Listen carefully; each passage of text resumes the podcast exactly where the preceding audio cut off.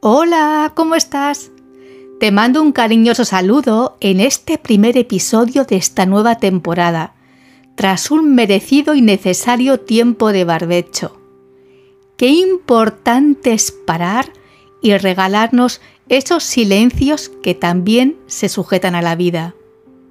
Hoy he sentido una necesidad especial de comunicarme contigo y de hacerlo a través de una reflexión muy sentida sobre la importancia de alimentarnos emocionalmente de una manera sana y de activar un despertar de conciencia en nuestro día a día. ¿Y para qué? Quizás te preguntes. Para salir de la hipnosis de nuestra cotidianidad y comprender que lo que ocurre en el exterior, seamos o no conscientes, tiene un impacto en nuestro interior y de la lectura que hagamos de ello derivará un mayor o menor despertar de conciencia y espiritual y una forma característica de encarar la vida. Quiero, por supuesto, darte la bienvenida al podcast Al Hilo de la Vida, este espacio abierto y universal creado para compartirte temas variados y abrir ventanitas al mundo para que te asomes y si resuenas con el contenido puedas seguir explorando por tu cuenta. Y yo, por cierto, soy Marta Llora, la conductora de este espacio. ¿Te has parado a pensar cuánta insatisfacción se respira a tu alrededor y cuán fuerte es esa energía de frecuencia baja? El ser humano, siendo realistas, anda en términos generales bastante, bastante perdido.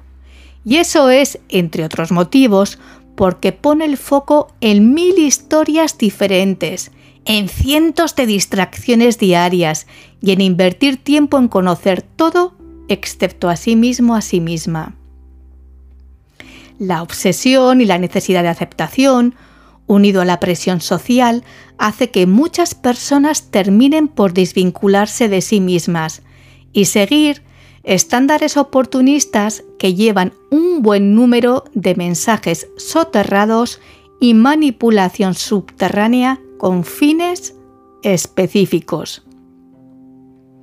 La forma de salir de ese bucle tóxico es encontrar tus remansos de paz, donde te permitas experimentar la vida, dándote el regalo de escucharte y te dejes sorprender soltando el control y respirando la magia de la ingenuidad y de la travesura creativa. Otra forma muy nutritiva de hacerlo es combinando una alimentación emocional con altos aportes de personas con las que sumas, que sean bondadosas y que crean en ti, y poniendo en modo avión a aquellas cuya energía te cae como una losa o no te quieren bonito. Retíralas porque no te hacen bien. ¿Qué más? Escogiendo las palabras y los verbos con los que viajar a diario, ¿qué te dices y cómo te lo dices? ¿Sabes que la mejor relación de amor es la que puedes mantener contigo? El amor propio es crucial porque es de las más potentes energías que existen, capaz de cambiar tus estados por completo y llenar de luz los espacios más oscuros. Respira tu silencio.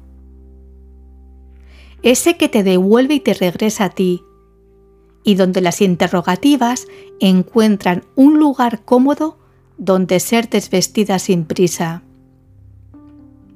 Conéctate al dial Despertar y buscar FM, y no al me creo lo primero que me cuenta en FM. Encuentra tu verdad y verifica atrévete a limpiar poco a poco la maleza de esas noticias industriales que nos venden, en ramos que huelen más a pólvora, guerra y censura que a flor.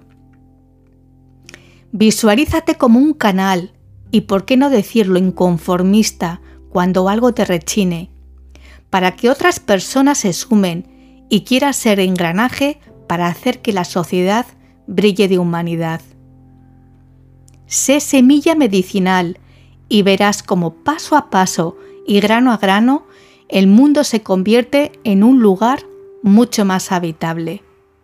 ¿Qué? ¿Te apuntas al cambio?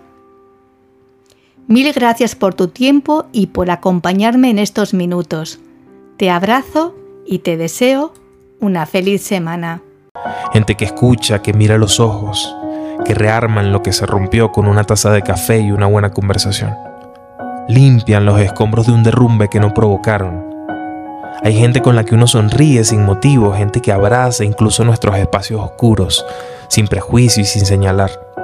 Hay gente que no se aprovecha de nuestra vulnerabilidad, que tampoco te obligan a estar bien. Hay gente que trae vendas que le sobraron de su propia tragedia y te las pone en tus heridas. Aparecen sin que los llames, aunque siempre contestan si lo haces. Te reconocen el dolor, aunque lo maquilles y sonrías. Gente que en lugar de decirte que ya no llores más, llora contigo, camina contigo, te muestra los caminos que no logras reconocer.